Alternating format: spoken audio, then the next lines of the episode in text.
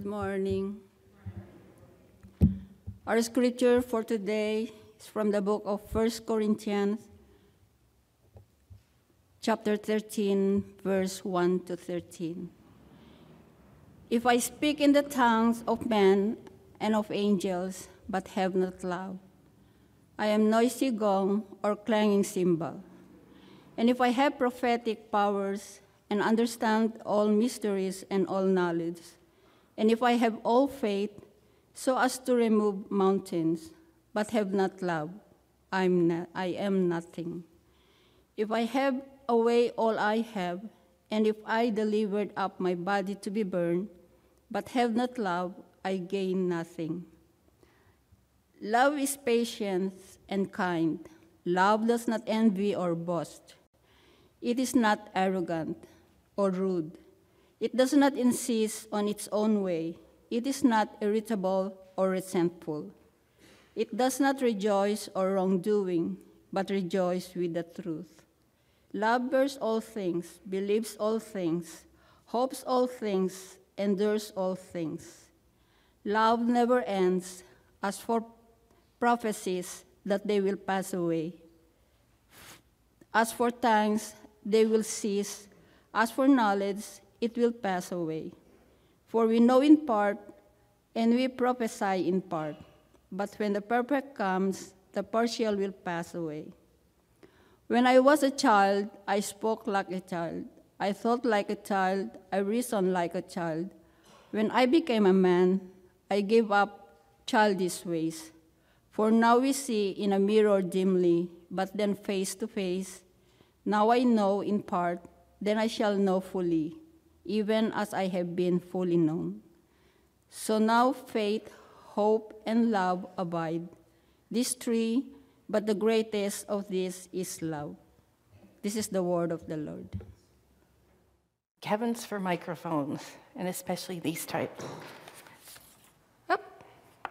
Technical difficulties. Anyhow, thank you so much, Rosalia, for, for reading that passage. Several months ago, um, Alan asked if I would be willing to do the Sunday service, and I'm like, eh, don't really know. Because although I'm a chaplain, like Marianne and John, I'm not, in my mind at least, a preacher. Just not. Absolutely not. And you know, back to your story, Darlene, I have another perspective too of that morning. I remember having been up all night with my son Brian, teething. And we had had, Amber and I had had a conversation, and she was going to come to church. And then in the morning, there were lots of four letter words being spoken, both at home and in the car. And I said, You know, you don't have to sing, just sit there and be quiet, you know? And one of the people from the praise team said to Amber, Would you like to come up and sing with us? And this is during their practice. And she kind of comes to me and says, I'm not so sure, Karen. I'll go up and sing, but I'm not staying. You're going to take me home. And I said, We'll see about that. And then she finishes singing and she comes to sit down with me. She says, I like that. But they better not ask me to sing with them during worship. Well, wouldn't you know it? Not five minutes later, at the back of the church, somebody, and I almost think it was Natalie, I'm not quite sure, somebody came up to her and said, You know, you really have a good voice. Really good voice. Do you want to sing with us in church? Okay. Her response was so quick, so quick. And up she came. And then I got the joy of calling Steve and Darlene, and yes, I had to do it a couple of times. And Darlene finally answered, hello, hello. And I said, Darlene, you and Steve have to leave the Bedside Baptist Church, as we used to call it in Stony Creek, You have to leave the bedside Baptist church and come to church this morning because your daughter is singing. Oh, okay. And they came. And there is nothing that has brought me more joy in the time that I have been here than to see Amber come and then to see the rest of my family come. You have no idea how much they are a treasure to me. They have been a joy, they have been a source of strength. And even last weekend, when I came to church, um, Skylar came and hugged me. She has no idea just how much that hug does for me. You see, I never ever thought or expected myself to be a minister. My dad is now 86 years old, and he reminds me so, you're not a minister, are you? You're not a chaplain, are you? And I go, Dad, be quiet. Be quiet. When I think of a minister, I often think of Alan, or I think of all the ministers I have known throughout my life.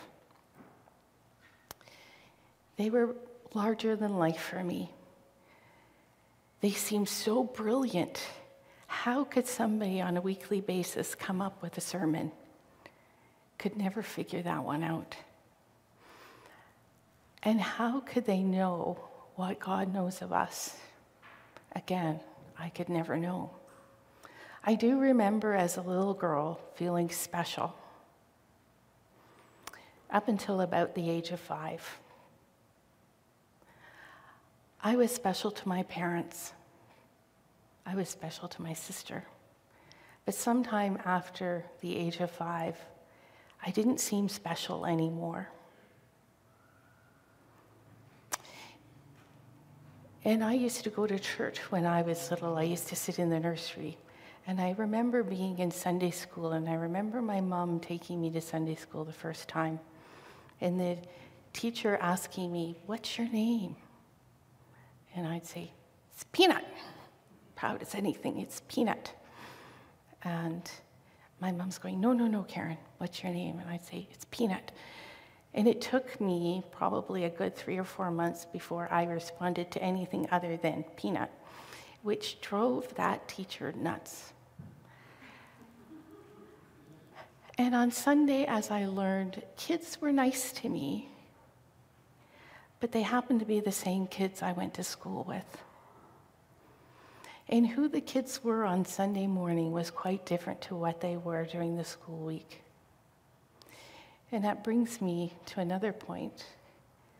My parents quit going to church. My dad, when he was 14 years old, well, maybe 16, his brother was 14.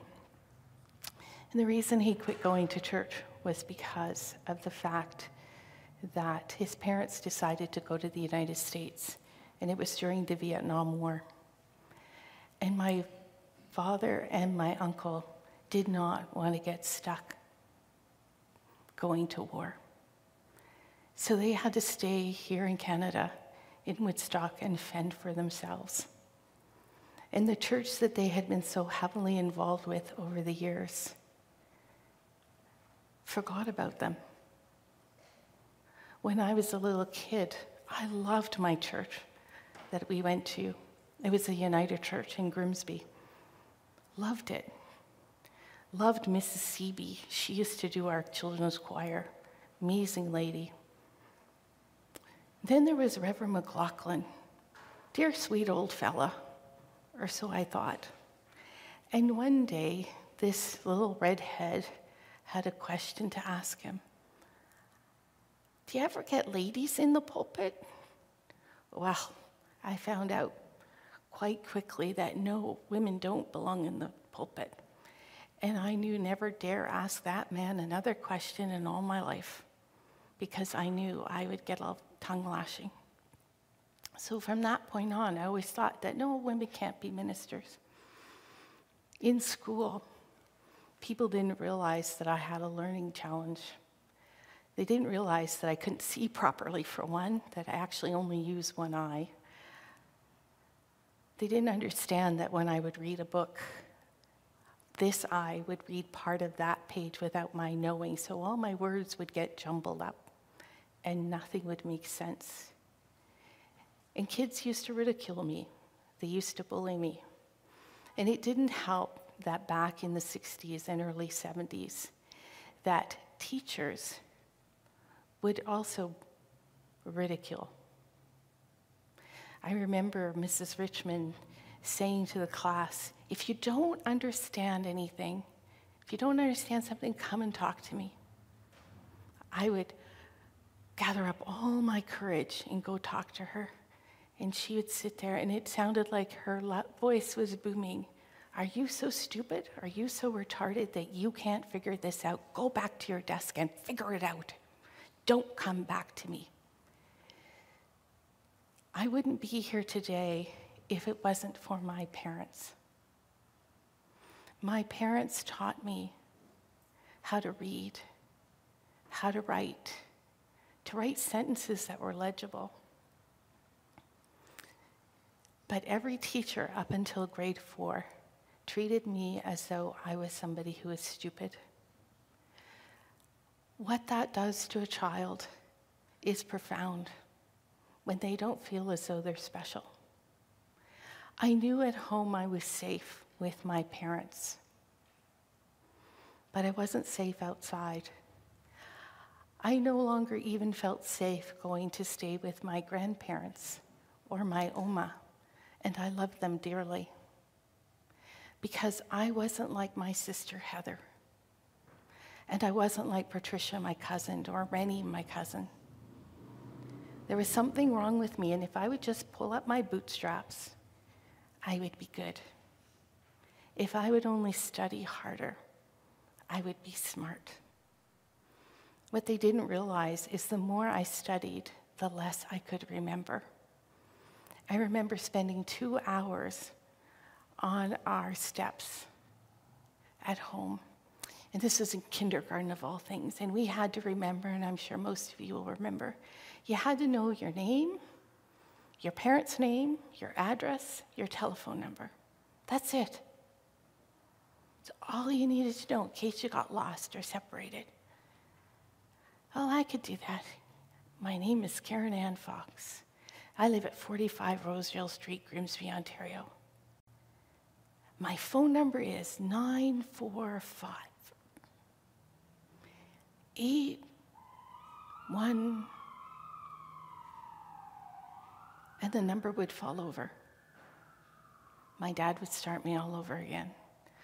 Okay, got it this time. My name is Karen Ann Fox. My parents are Brian and Margaret. I live at 45 Rosedale Street, Grimsby, Ontario. My phone number is 945. And then it'd be gone. And it would get to the point where I couldn't even remember the street I was living on. I knew where I lived. I just couldn't tell you. When we were at school and we had to do speeches, I would be there and I'd get up and my knees would be knocking, I would be shaking. And I would start and then I would fumble and I would look at my notes. And of course, because my eyes don't work properly, I would get worse. And I'd finally be told to sit down while the kids are laughing at me and the teachers and saying, Don't be so foolish. It wasn't till grade four that I had two remarkable teachers. And I so wish I could meet up with them today, Mr. Ferris and Mr. Emerson. They said to me, they said to my parents, Karen has learning challenges but she can learn. She's different than the other kids, but that doesn't mean that she doesn't have gifts and abilities. And they worked with my parents. They worked with me that year. And I realized that I was smart, that I did know how to read properly. I did know how to do math, and I did know how to do some sciences. I just needed help in being able to construct sentences. And I knew how to belong not to the in group, because I never belonged in the in group. I was a freak at school. I went to a seven room schoolhouse in Grimsby. And in that seven room schoolhouse, everybody's hair was either dark brown or blonde. And what am I? A redhead with freckles. And the only other people that had red hair was my sister and Mitchell Sherman. I can remember his name. I couldn't wait to get out of that seven room schoolhouse. As much as I treasured it, I couldn't wait. I ended up going to a different high school because I couldn't handle the stress. And I can't imagine what young people have to deal with today with all of the technology that you have with cell phones and with Twitter and with everything else. It's just beyond my brain to even comprehend. By that point in life, I knew God loved me. That was something that my father and mother had instilled in us, that God loved us. And they also taught us to be honest. And they taught us always to treat other people the way you would want them to treat you. And as hard as I would try and do that, people wouldn't reciprocate, and I couldn't understand why. I had all of three friends back then. There was Lynette across the street. She turned out to be a dwarf. She's four foot two. And what a heart of gold. We are still the best of friends, even though we don't see each other all the time. And we had a saying to one another that most people couldn't say. she'd say, Lynette would say to me, I look up to you with admiration. And I'd say, You know, I look down to you with the same admiration. Because for me, she may have been four feet tall, but she was a giant to me because of who she was inside. And those are the people I was drawn to people who didn't quite fit in because I didn't fit in. When I was 17 in high school, I did develop some more friends there. But when I went into grade 12, the summer of going into grade 12, I went and worked up at a lodge up north. And I sat on a dock one day and I said, God, you know, I know you're out there. I know you're somewhere. But you seem so far away. What is the meaning and purpose of my life? Because nobody likes me. I have no place. I don't belong anywhere. Wouldn't you know, two weeks to that very day, what happens to me? But I go to dive off that very same plastic dock. And just as I'm approaching the end, because it absorbed all the heat, it was very, very hot, and you could get blisters on your feet. My left foot slipped on a bit of water.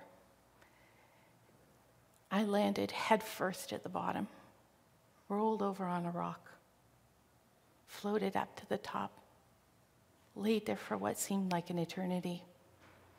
Did anyone come in to get me? No, nobody came in. And I just sat there, laid there and said, Oh God, help me, help me, help me. And somehow I managed to get to my feet. Came out of the water like this. Couldn't hold my head up could all only say ha, ha, ha for three hours. Did they take me to the hospital? No, they didn't. I was still expected to make beds. I did that from Tuesday till Friday, went through a whole bottle of Bufferin before I went to the hospital. And I had to sneak a phone call home to my parents in order for that to happen. By the time the doctor saw me and, took, and sent for my parents to bring me home, I was taken to McMaster. Had six doctors look at me, look at the x rays, shake their head, and say to my parents, you know, whatever she gets back is bonus. Because there's nothing we can do. She should have been put in a Stryker frame. when the accident occurred. That year, I was so sick, and my friends couldn't understand what was going on with me. I couldn't understand. My whole head was a blur. If I thought my thinking was blurred when I was a kid, it was even worse then. And it took me a, a good couple of years to kind of get my footing again, in one respect. The following year, my sister came home with her new son. And I had been bothered by people saying, Why don't you have a boyfriend? Why aren't you with somebody? And it's like, I have enough with school. I have enough trying to, you know, just get things together. And I ended up taking my sister to church, and I had gone through such a severe depression that year, I'd actually contemplated suicide. But I had to be practical. My parents are practical people, so I wrote a paper, and of course, I couldn't do that to my parents. And I came, took my sister to church one day, and I said, God, why am I here? I don't know. But a still small voice said, Listen, just listen. And I remember I was three quarters of the way back in this church, and I was sitting on the inside. My sister was sitting on the outside. Don't know how I ever ended up on the outside of that pew, but I did. And towards the end, this woman comes down the aisle. She looks me straight in the eye, puts her hand on my shoulder, and says to me, I am so glad you came today. Holy smokes, that was like a light bulb, like a lightning bolt hit me. I couldn't believe it. I knew she was being honest, she was being genuine. And it brought me back again and again and again. And that's how I started back to church after an absence of almost eight years. I stayed at that church for probably about seven years. I even went to their Bible college, Canadian Bible College in Regina, Saskatchewan. And my dad would say to me, You know, Karen, you will never be who God wants you to be in that church. And I say, No, Dad, that's not possible. I'll figure it out somewhere along the way. But Karen, God is calling you to be a minister. No way. Not me. Can't be that finished Bible college, and I was expected in Bible college. There's three things you have to do when you go to Bible college you get a boyfriend, you get your MRS degree, which most of us would think is our master's, right? No, it's your Mrs. degree. You're supposed to marry either a pastor or a minister or a missionary. Neither one of those happened to me. Not at all. You know, and you needed to know where you were going. When I came home, for so many people, I was a failure. I was considered a failure. When I look back on it, I just shake my head. But back then, it was so profound for me. And in the midst of that, I'd also been hit in my car for my first time by a drunk driver while I was going to church on a Sunday morning. Now, how funny is that one? Totaled my parents' car had only the choice of a pole, a transport, or the car. I took the car. A few years later, after I finished Bible college, I decided, you know, I really need to learn about all these other faith traditions because in the faith tradition I was in at the time, they were so big on evangelism, and I couldn't even get my parents to come to church, for heaven's sakes. Couldn't get my neighbors, couldn't get anybody to come to church with me. Isn't that amazing? It took only 30 years to get my niece to come to church with me. Only some of us are slow, okay? You know, but I couldn't do that. And I felt like such a failure. And I thought, you know, we'd even have powwows at church camp. We'd come across an Anglican group or a Presbyterian group or a Baptist group, for heaven's sakes. And we'd have to have a powwow. We've got to convert these people. And I think, why do we need to convert them? Why? Our theology may be a little bit different. How we practice in church may be a little bit different, but why? And going to study world religions was one of the hardest things I had to do. But it helped me, helped me to see the, the connections we have even in amongst our different faith traditions. From there, I got involved with InterVarsity. And through that, I met Dorothy and Clark Pinnock. And if any of you know Dorothy and Clark, Clark was a theology teacher at McMaster Divinity College. And God knows how, only He knows how, I ever made it through Bible college and then a BA. I have no clue. Because by that point, I'd had my second car accident where somebody flying by higher than a kite on drugs pushed me through an intersection. And I was going to go write my German exam. And realized after that I had a fracture in my back. When I was at McMaster and I had met um, Dorothy and Clark and their daughter Sarah, we talked and we prayed a lot. And then I met Fally Toledo, who was a chaplain at St. Joe's in Hamilton. She's still there more than 30 years later. What an inspiration, because I had been praying, God, for all that I've been through, I don't understand why a diving accident, two car accidents. What are you doing? Punishing me? What am I going to learn from this? Because I really did feel punished. And I didn't see how or what my gifts were. I felt like I had none, absolutely none. And then I met Fally and I thought, oh, this could bring meaning and purpose to all I've been through. I can journey with other people who are going through difficult times. I go to tell my parents. My mother just laughs at me. She says, For somebody who hates school, what are you doing? What are you doing?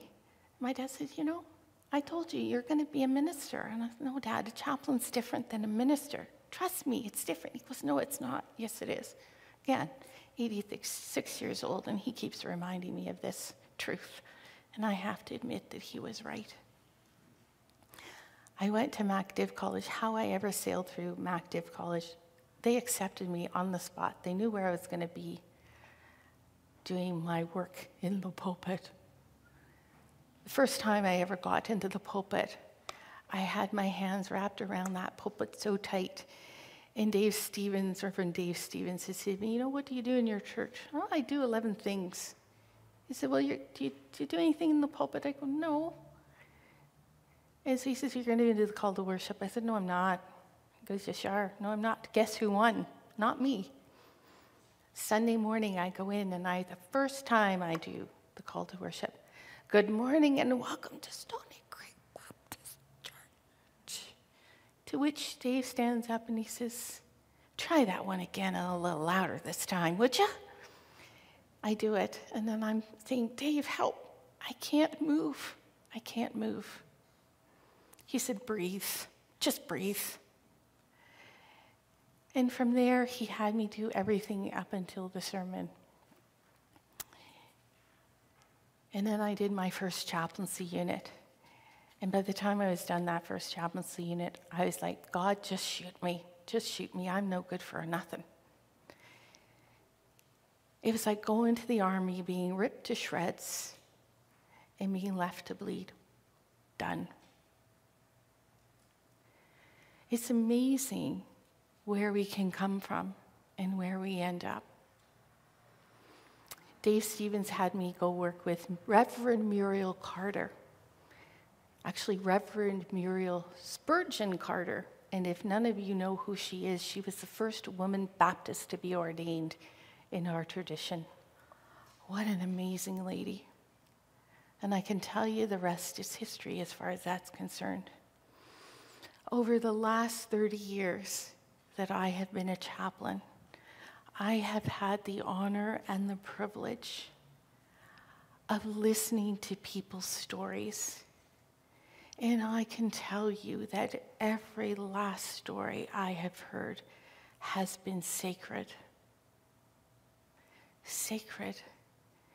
Yet people don't realize how sacred their life is you don't realize how sacred your life is. I'm darn near 60, and it has taken up till this year for me to realize how sacred my life is. And I'm sure I'm just scratching the surface. I have walked with people through joys, through sorrows, through challenges, triumphs, despair. Talk about despair. And yet they have been resilient through it all.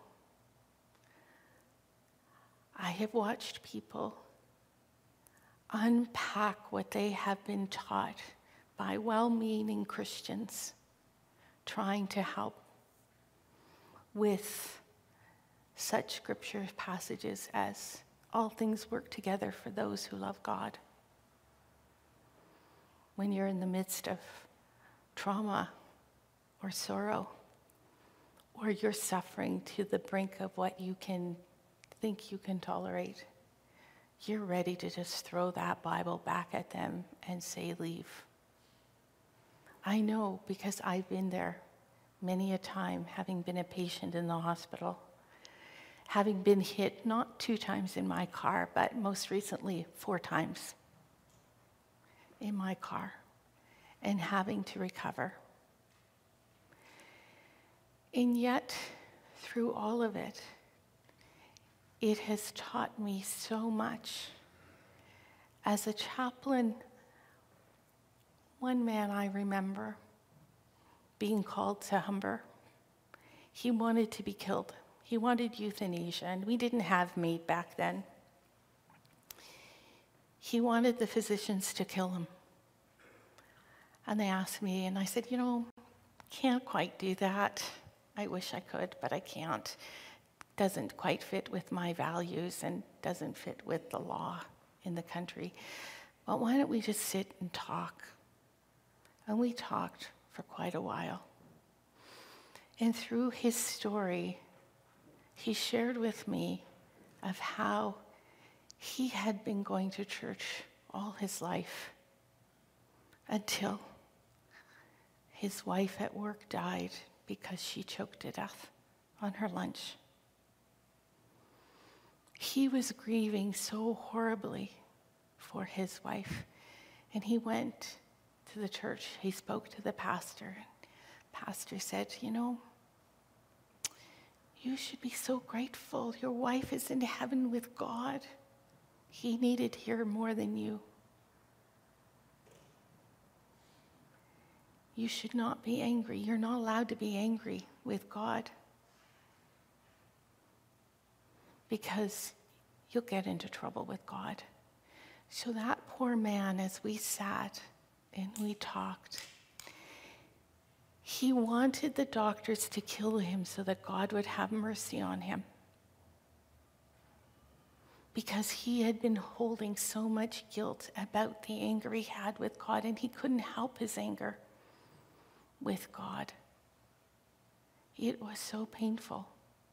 And I said, Do you not think that an all powerful God has the power to hold your anger, to shoulder it? God's got even broader shoulder than mine.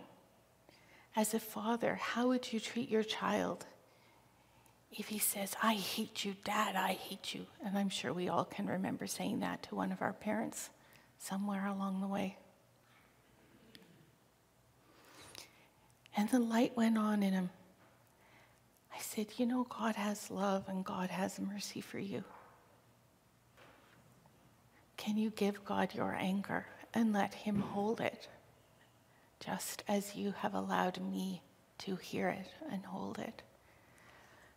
I didn't realize what a transformation that had in that man. I left and I got a coffee and I was on my way home.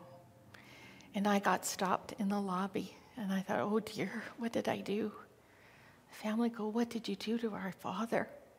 I don't know. I just talked to him, just listened. He's not the same man. He's not the same man. From there, he and I could plan out what he wanted to do with what time he had left on this earth. And he made the most of it by reconciling himself with God, by being able to be with his children in a very sacred way. That's happened time and time again over the years. I've worked at Humber, I've worked at um, William Osler, York Central, and now Baycrest, and even in the city of Toronto. Every life is sacred, every story is sacred. And I have sat and I've listened to stories of people and their lives and their struggles, their triumphs, their challenges. But I also know what they're doing in their lives or what they've done with their life in whatever career they have had. And it's been astounding. Amazing. Some of the simplest things that they could do have such a profound effect. I have received such kindness from people here, and you don't even know it. I get periodically, and if you've ever received this, you'll know who it comes from. There's somebody in this church who periodically feels I need to be reminded of this, and they're right. There's hope because there are days when life seems hopeless. And there are days that I don't even want to go visit another person at the hospital. And yet, it is amazing how I feel. I often feel as though I get more out of those visits than what I put in. And it all is thanks to God for what He does. No, I don't walk so well. But it's interesting. I had a patient who has Parkinson's, and when they came into the office to see me, I was sitting down. And of course, so they wouldn't know how I walk or what. And we sit and we chat and we talk about the freezing that they experience. We talk about all the different challenges they are faced with. And it's not until I get up to escort them out the door that they realize, wow, you kind of know what it's like, don't you? I said, Yeah, I don't have Parkinson's. I don't have the shuffling, but I have the shuffling just from a different cause. I would never, ever have thought that my old injuries or what I had been through in life could make a difference for somebody else.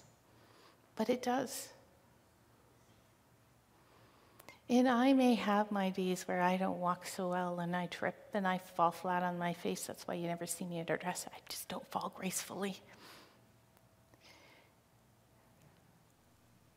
But God can use us in many ways, in spectacular ways.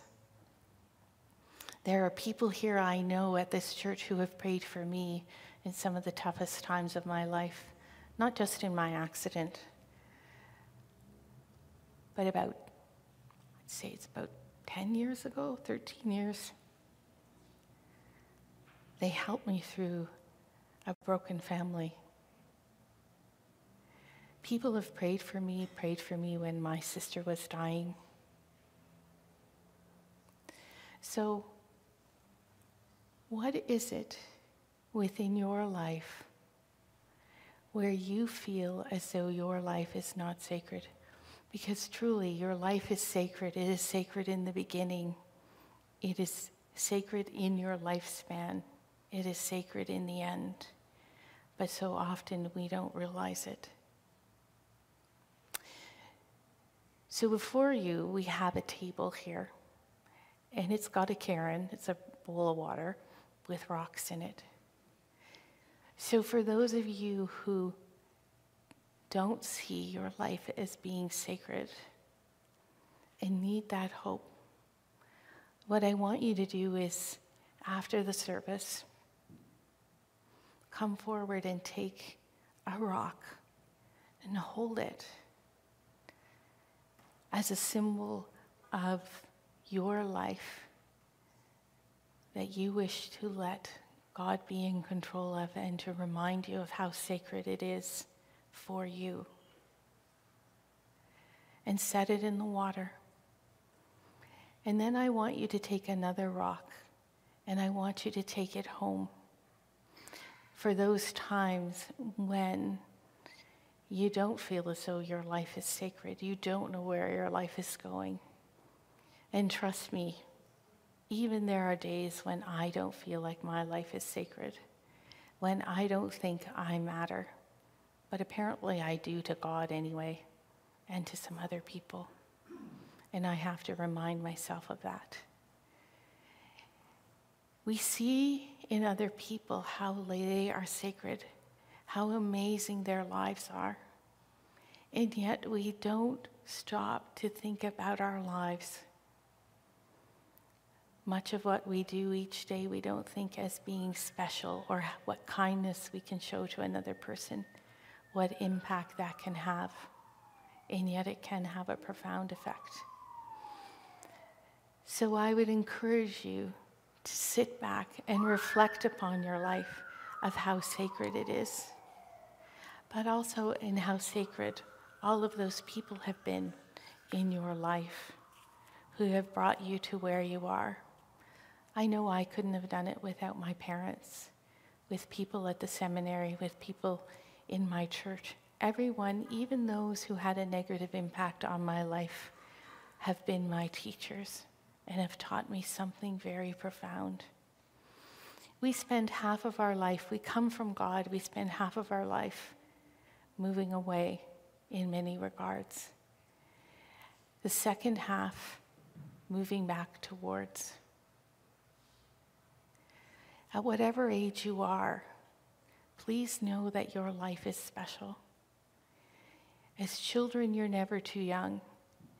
As adults, we're never too young or too old or too smart or not smart enough. God can use us where we are, as we are. And that's where your gifts are. They're not in speaking in tongues or being able to get up in front of people and speak. It could be by baking those loaves of bread, which the other congregation is doing to buy backpacks for children. What a profound concept. What a profound gift. For someone to receive a backpack can remind them that they are special. To receive a word of encouragement can mean the difference between life and death and you may never know it, and hopefully you will not know it to the full extent until that day when you are before God. And one of the last things I want to leave you with most people think that one of the greatest gifts we have as chaplains and our role is to convert people. It's not. Our role is to journey with you and to help you unpack not only what you've been taught, but what you believe in who you are, because that's where the answers lie. Because God's Spirit lives within each and every one of us. We just have to be willing to sit, be quiet, and listen, and to ponder. And maybe have someone like Darlene who you can go to and talk to someone like Marianne. Marianne was one of our first students when I came to Humber. How amazing it is to have watched her grow over the years. What an amazing gift it is to watch my students, who I now help train to become chaplains, because sometimes they can touch a patient in a way that I could never reach. Trust yourself into God's care and see what He can do for you in helping you not only help yourself, but in others in some of the most simple and yet profound ways. Thank you for loving me and caring me, for praying for me and supporting me as you have. I am so truly blessed. Thank you.